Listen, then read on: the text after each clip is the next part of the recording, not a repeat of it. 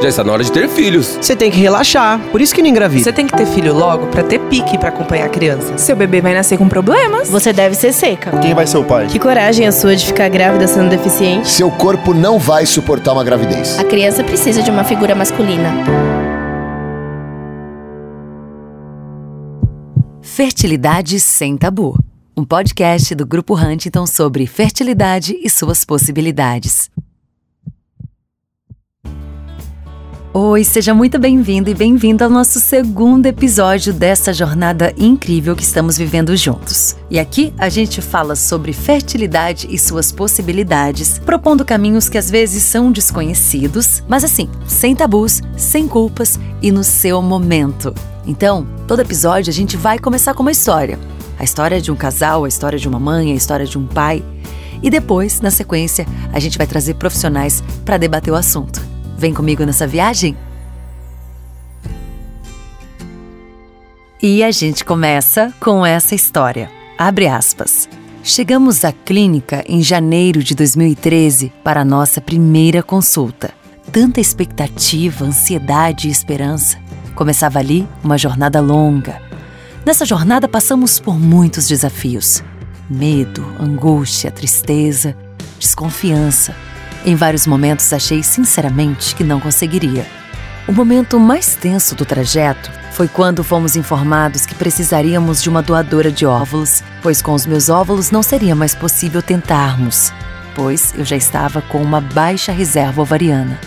Meu mundo caiu. Quanta dor! Mas com o tempo fui pensando melhor. Entendendo melhor a situação, resolvemos tentar. Em outubro de 2015 veio o meu resultado positivo. Levei algum tempo para acreditar. Tanta emoção a partir daquele momento. Escutar pela primeira vez as batidas do coração, o primeiro ultrassom. Senti mexer pela primeira vez. No dia 31 de maio, nasceu o meu menino, meu Guilherme, meu amor. Lindo, saudável e perfeito. Agradecemos a todos da clínica por tornarem possíveis as nossas impossibilidades, por ter nos recebido com tanto carinho, respeito e ética. E agradeço profundamente a esse anjo, essa mulher, que dividiu comigo seus óvulos e me possibilitou viver a grande aventura de ser mãe. Fecha aspas.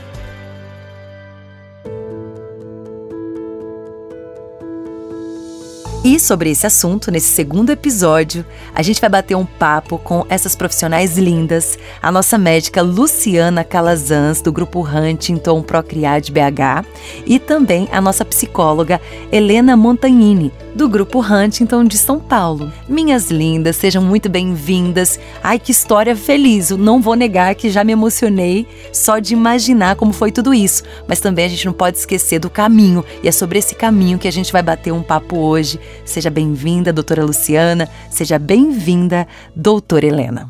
Muito obrigada. É um enorme prazer estar aqui e falar de um assunto tão relevante, tão importante na jornada de quem deseja ter um filho.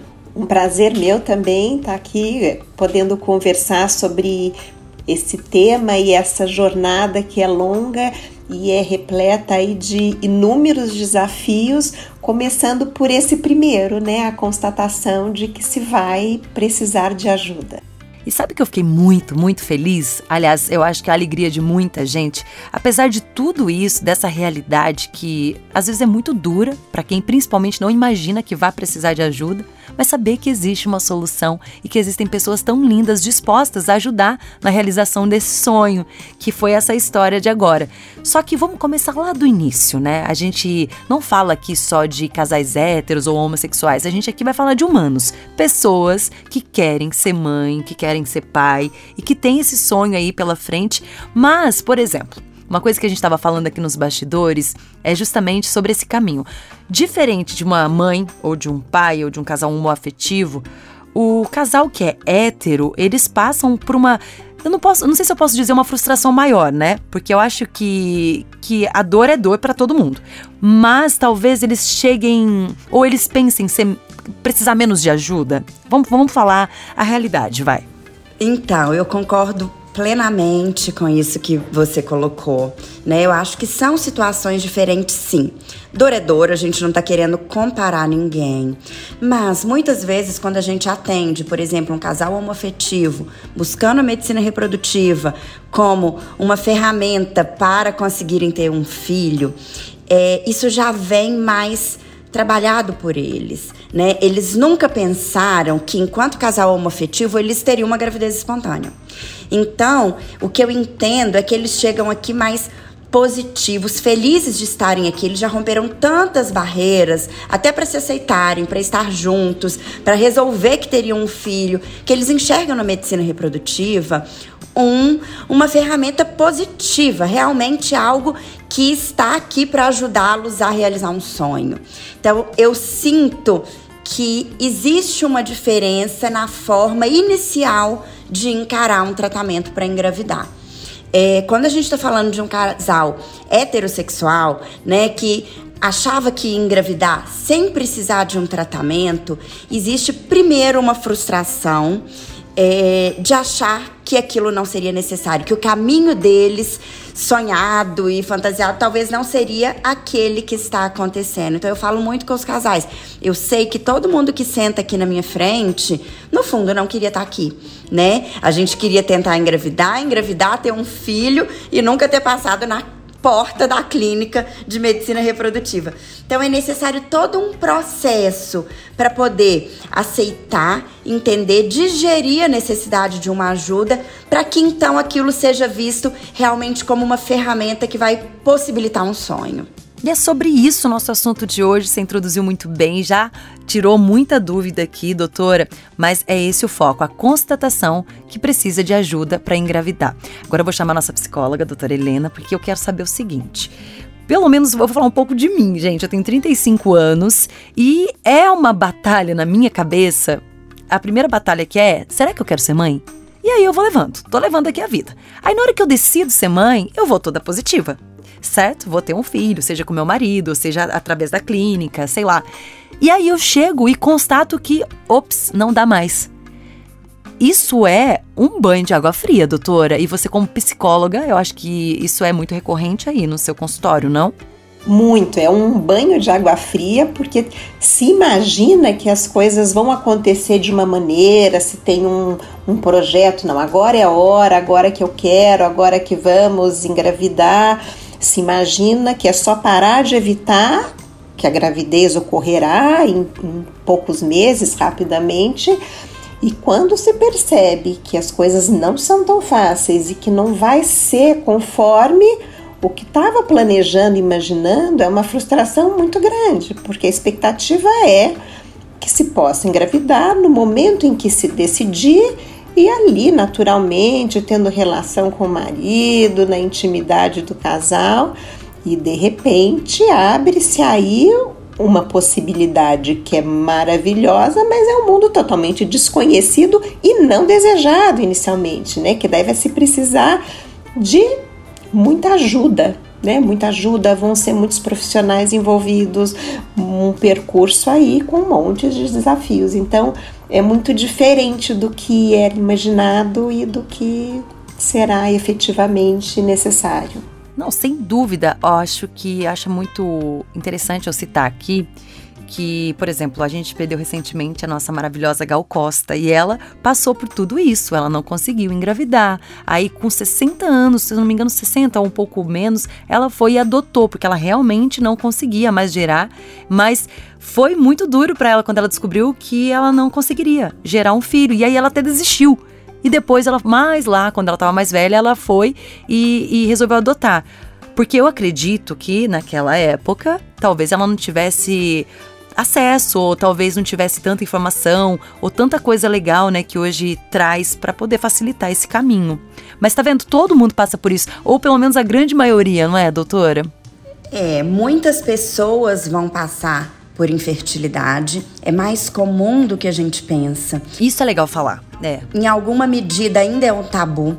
Nem todo mundo que está enfrentando infertilidade fala sobre isso e tá tudo bem não querer falar, né? É algo muito íntimo mesmo das pessoas. Mas é importante a gente dizer que é mais comum do que a gente pensa, principalmente porque a gente vem cada vez mais adiando a maternidade por uma série de questões psicossociais, né, econômicas, biopsicossociais, eu diria. Então, isso aflige cada vez mais pessoas, né, sejam homens, mulheres, casais, e isso significa que cada vez mais indivíduos vão ter que lidar com essa aceitação ou trabalhar essa questão de eventualmente precisar de ajuda médica, de ajuda da medicina para poder engravidar.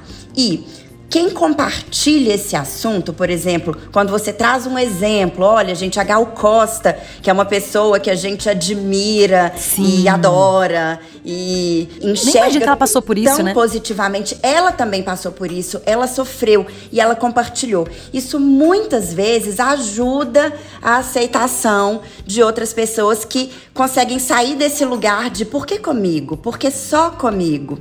Uma coisa que eu escuto muito é, eventualmente, um casal que, ou uma pessoa que vem consultar, quando chega, vê uma sala de espera cheia de pessoas normais, comuns como elas, de várias idades, né, de pessoas de todos os jeitos e, enfim, fala com a gente assim, olha, eu não imaginava que era tão comum, eu não imaginava que eu ia chegar aqui e encontrar outras pessoas e outras histórias. E muitas vezes as pessoas conversam umas com as outras na sala de espera. Isso é super enriquecedor. Fala, nossa, eu tô super tocada, tô super mexida, não é só comigo. Me senti acolhida. E o acolhimento, ele é muito importante nesse processo, né? Não, sem dúvida. Isso que você me falou me trouxe também uma outra coisa que eu acho que é interessante falar também. Tem uma série que chama The Handmaid's Tale, que é justamente sobre isso. Os caras, eles não conseguem, eles são, eu posso dizer, inférteis, que eles não conseguem reproduzir, como é que é? Pra homem também, né? E aí, as mulheres que eles pegam pra poder engravidar, que não são as mulheres deles, elas, tipo, a culpa é delas, que elas não conseguem engravidar, mas na verdade o problema tá no homem. Então eu acho que na nossa vida, trazendo pro cotidiano, é muito importante o diálogo também, e a aceitação, primeiro dentro de casa, né, se aceitar, para sim procurar a clínica e ter esse diagnóstico e correr atrás, né? Mas é muito importante esse autoconhecimento, essa aceitação também de pessoas individuais, independente de casais, tudo, tipo, sou eu o problema e tá tudo bem. Você não tá sozinho, você não tá sozinha, né, meninas? E você fala de um aspecto que é bem interessante, porque ainda hoje tem um aspecto social, cultural, que quando se tem alguma questão, sempre se pensa, o problema é com a mulher. Sim. Né? As mulheres é que estão sempre, vai, a responsabilidade sempre é dela, ela que não pode. E a gente sabe que, primeiro, quando se trata de um casal, o problema não é de um ou de outro. É sempre o casal e tem muitas causas e impossibilidades que são do homem. E cada um, assim, apesar, além de todas as diferenças individuais, né, de cada um como lida aí com suas dores e frustrações, ainda se tem uma diferença de que maneira isso impacta e afeta o homem e a mulher, que tem também diferenças em relação a essa questão de gênero, né? Então desperta aí uma porção de sentimentos. As mulheres é muito comum se sentirem inferiores, incapazes, menos mulher. Os homens, por vezes, vai muito na questão da virilidade. Então cada um vai viver essa frustração de uma maneira muito particular e tem impacto também muitas vezes na relação do casal. Então tem muitas situações aí para eles irem manejando e por vezes isso é tão difícil que nem se fala para outras pessoas, porque é expor também um sofrimento, uma dor, uma impossibilidade. Algumas pessoas se sentem envergonhadas, né? Então tem aí o desdobramento, vai em todas as esferas da vida da pessoa, né? Não é uma coisa nada fácil do ponto de vista emocional. É muito pertinente isso que você falou, porque se a gente pega um casal hétero que de repente não consegue engravidar, primeiro, né, que você já tem a cobrança da família. Ah, quando vai ter um filho? Aí chega no Natal, e aí? E se eles estão passando por esse processo ali interno na casa, eles ficam muito mal e de repente se eles procuram uma clínica como a Huntington para fazer essa reprodução e procurar ajuda, muitos até não contam para a família. qual é o processo, porque se sente, sei lá, talvez menos homem, menos mulher por isso. E eu acho que é esse tabu que a gente precisa quebrar. Gente, tá tudo bem, né, doutora? Tá tudo bem. E um ponto importante, concordo muito com tudo que a doutora Helena colocou. E não quero aqui generalizar, porque toda generalização vai ser incorreta. Uhum. Mas nessa questão das diferenças entre homens e mulheres, quando a gente está falando, né, de um casal homem e mulher que nos procura, é muito comum a gente ver a mulher mais ansiosa, uhum, já aceitando com mais facilidade a possibilidade de um tratamento, querendo resolver, até porque ela tem uma preocupação grande em relação à própria idade, né? E o homem numa posição um pouco mais de tranquilidade, vamos esperar um pouco mais, vai acontecer espontaneamente, talvez com uma dificuldade, né, de topar aquele caminho, de aceitar que existe uma questão, uma dificuldade. Gente, claro que não é todo casal que é assim. Mais uma vez, eu não quero generalizar. Tô colocando o que a gente vê de forma mais comum. Sim. E, por um outro lado, quando o casal consegue estabelecer esse diálogo, um escutar o outro, escutar a demanda do outro, o sofrimento do outro, o que está angustiando, a questão do tempo, de uma urgência, de buscar ou não ajuda, e esse casal consegue se conectar e estar na mesma página, vir juntos, buscando a mesma coisa, a gente percebe claramente que a sintonia entre o casal é diferente e que o processo fica um pouco mais leve para os dois, porque tem um apoio, porque tem aquele acolhimento. A hora que para um ficou difícil demais, o outro tá inteiro e segura as pontas, e isso vai se inverter, né? Então vai ter um outro momento que aquele que ficou forte até ali tem um momento que fica pesado, que não está conseguindo lidar, e aí o outro que foi acolhido consegue dar um suporte. Então, diálogo é essencial. Escutar a dor do seu parceiro, o que incomoda o seu parceiro é essencial. E muitas vezes, um apoio psicológico, uma ajuda profissional nesse processo, sim, é necessário. Vem só para agregar e para facilitar. É óbvio que o psicólogo ou médico ou quem quer que seja que esteja ajudando nesse processo, não é quem vai ditar o caminho, não é quem vai falar isso tá certo, isso é errado, você tem que fazer isso, você tem que acolher dessa forma. Mas quando a gente tem alguém ali mediando, isso facilita muitas vezes a compreensão. E uma outra questão também que a gente falou aqui, que eu acho importantíssimo pontuar, que não existe culpa de ninguém. É. A infertilidade, quando a gente está falando de um casal, ela é sempre do casal.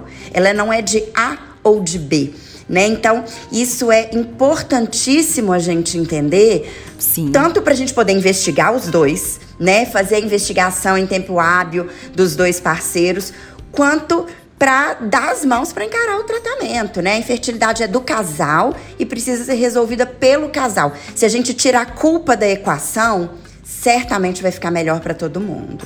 Então, você mulher, você homem, quem quer que seja que esteja ouvindo esse podcast, eu acho que se tá difícil o diálogo em casa, se tá difícil entender que esse momento precisa de um profissional, procure as meninas. Eu acho que nesse primeiro momento já vai desmistificar tanta coisa, né, doutora Helena? Eu acho que é esse o seu papel, né? Eu acho que pode te procurar sem compromisso, para uma conversa, justamente para entender como funciona tudo isso, né? Com certeza, e ainda tem hoje em dia muitos preconceitos do trabalho em relação ao trabalho psicológico, né? E ele é, sim, uma possibilidade para abrir espaço, para compartilhar e poder até entender tudo isso que está acontecendo com cada um. E o que a doutora Luciana falou, que é bem importante, acho que ressaltar, é que sempre, né, acho que a grande dificuldade dos casais é lidar com as diferenças, porque são pessoas diferentes, cada um tem uma história, cada um reage às situações, às dificuldades de uma maneira, cada um lida com as emoções de uma maneira, e por vezes essas diferenças criam aí um abismo entre os dois de incompreensão. Então, poder também facilitar e favorecer essa comunicação, essa percepção um do outro, é também uma parte super importante nesse momento inicial dessa jornada aí que o casal vai se deparar e vai ter que seguir, né? E tudo tem uma solução, gente. Não queremos romantizar esse final. Não, não, longe disso. A gente está aqui para trazer realidade, mas principalmente para mostrar que pode ser um caminho mais fácil quando se trata de responsabilidade, com profissionais que estão ali para te amparar, tanto no emocional quanto em tudo. E é sobre isso esse podcast. Então, eu queria muito, doutoras, que vocês finalizassem com uma dica muito especial, principalmente para quem acabou de receber esse diagnóstico, ou para alguém que ainda não tem coragem de saber, sabe, de procurar, de tentar engravidar com medo desse diagnóstico. Eu acho que a gente tem que falar com essas pessoas agora. Então eu vou pedir a palavra agora para nossa psicóloga, doutora Helena, e na sequência para nossa médica, a Luciana, tá bom? Essa é uma situação que ninguém deseja, mas são coisas da vida, né? A vida nos traz sempre muitas coisas que a gente não espera, que a gente não deseja. Uhum. E o importante é como é que vai lidar com tudo isso para poder passar da melhor maneira possível, né? É um desafio, é algo que não é desejado, mas é possível, né? Veja aí o depoimento dessa pessoa, né? Que falou de todas as dificuldades, mas é um processo, né? E que a questão principal é o que cada um está precisando para passar por esse processo da melhor maneira possível, lidando com todas as situações que vão ser vivenciadas e todos os sentimentos que vão aparecer nesse processo. Perfeito, doutora Helena. E eu penso que é importante também que a gente fale, dê espaço e que as pessoas se permitam viver esses sentimentos, como você colocou. Tá tudo bem ficar frustrado, sentir raiva, sentir revolta, porque comigo, num primeiro momento. Inveja. Inveja de quem tá grávido, isso aí, isso é super natural, isso é humano, né? Somos seres humanos, né? Isso é natural. Que a gente faz com isso que faz a diferença. Exato. Mas se a gente tem em mente qual é o nosso objetivo, né? Se esse paciente, apesar de, às vezes, ter que desconstruir um sonho de como que a parentalidade aconteceria, se esse paciente se dá o direito, às vezes, de viver um luto, às vezes é um verdadeiro luto mesmo, a aceitação de um diagnóstico de infertilidade, e busca ferramentas que o ajude a lidar com isso, gerir, trabalhar, processar, mantendo em mente qual é o objetivo, ou seja, por que eu estou aqui? Por que eu busquei esse médico para entender o que está acontecendo? Na verdade, eu não busquei porque o fim não é a infertilidade, o fim é ter o filho, né? Então, se a gente tem em mente qual é o objetivo, por que que a gente está passando por tudo isso, a gente, aos poucos, vai construindo forças, construindo estratégias para a gente lidar com isso e chegar onde a gente quer. Você falou algo muito legal, que para tudo existe uma solução. Na verdade, não é romantizar, não é falar que tá tudo pronto, que a gente vai prometer gravidez num primeiro tratamento, numa tentativa. Uhum. Mas existem diversos caminhos e que, quando a gente tem um objetivo final, de alguma forma a gente vai chegar nesse objetivo. E mais uma vez, voltando ao depoimento, que é lindo, emocionante, enche o nosso coração, né? Um casal que primeiro teve que aceitar um diagnóstico de infertilidade, posteriormente teve que lidar com a questão de substituir o próprio gameta por um gameta doado, e que hoje traz no discurso felicidade e gratidão. É sobre, né, isso. Então, eu tenho certeza que não foi fácil, mas é lindo demais estar nesse lugar depois da chuva, em que a gente tem coisas lindas para falar e para compartilhar. É possível ir lidando com todas as impossibilidades, né? Exato. Por isso que é importante uma equipe, né, comprometida e ali para te apoiar. Gente, quero agradecer imensamente a nossa médica Luciana Calazans, né, do grupo Huntington Procriar de BH, né, que bateu um papo com a gente. Amei, muito obrigada. E quero agradecer também a nossa psicóloga, a Helena Montagnini, do grupo Huntington de São Paulo. Vocês arrasaram, foi muito legal a gente trocar essa ideia tão levemente, né? Quebrando esse tabu, e é esse o nosso propósito aqui. Obrigada, doutora. Muito bom, foi um prazer estar aqui nessa conversa de hoje. E esse foi mais um Fertilidade Sem Tabu. A nossa jornada continua, hein? Te espero no próximo episódio. Até mais.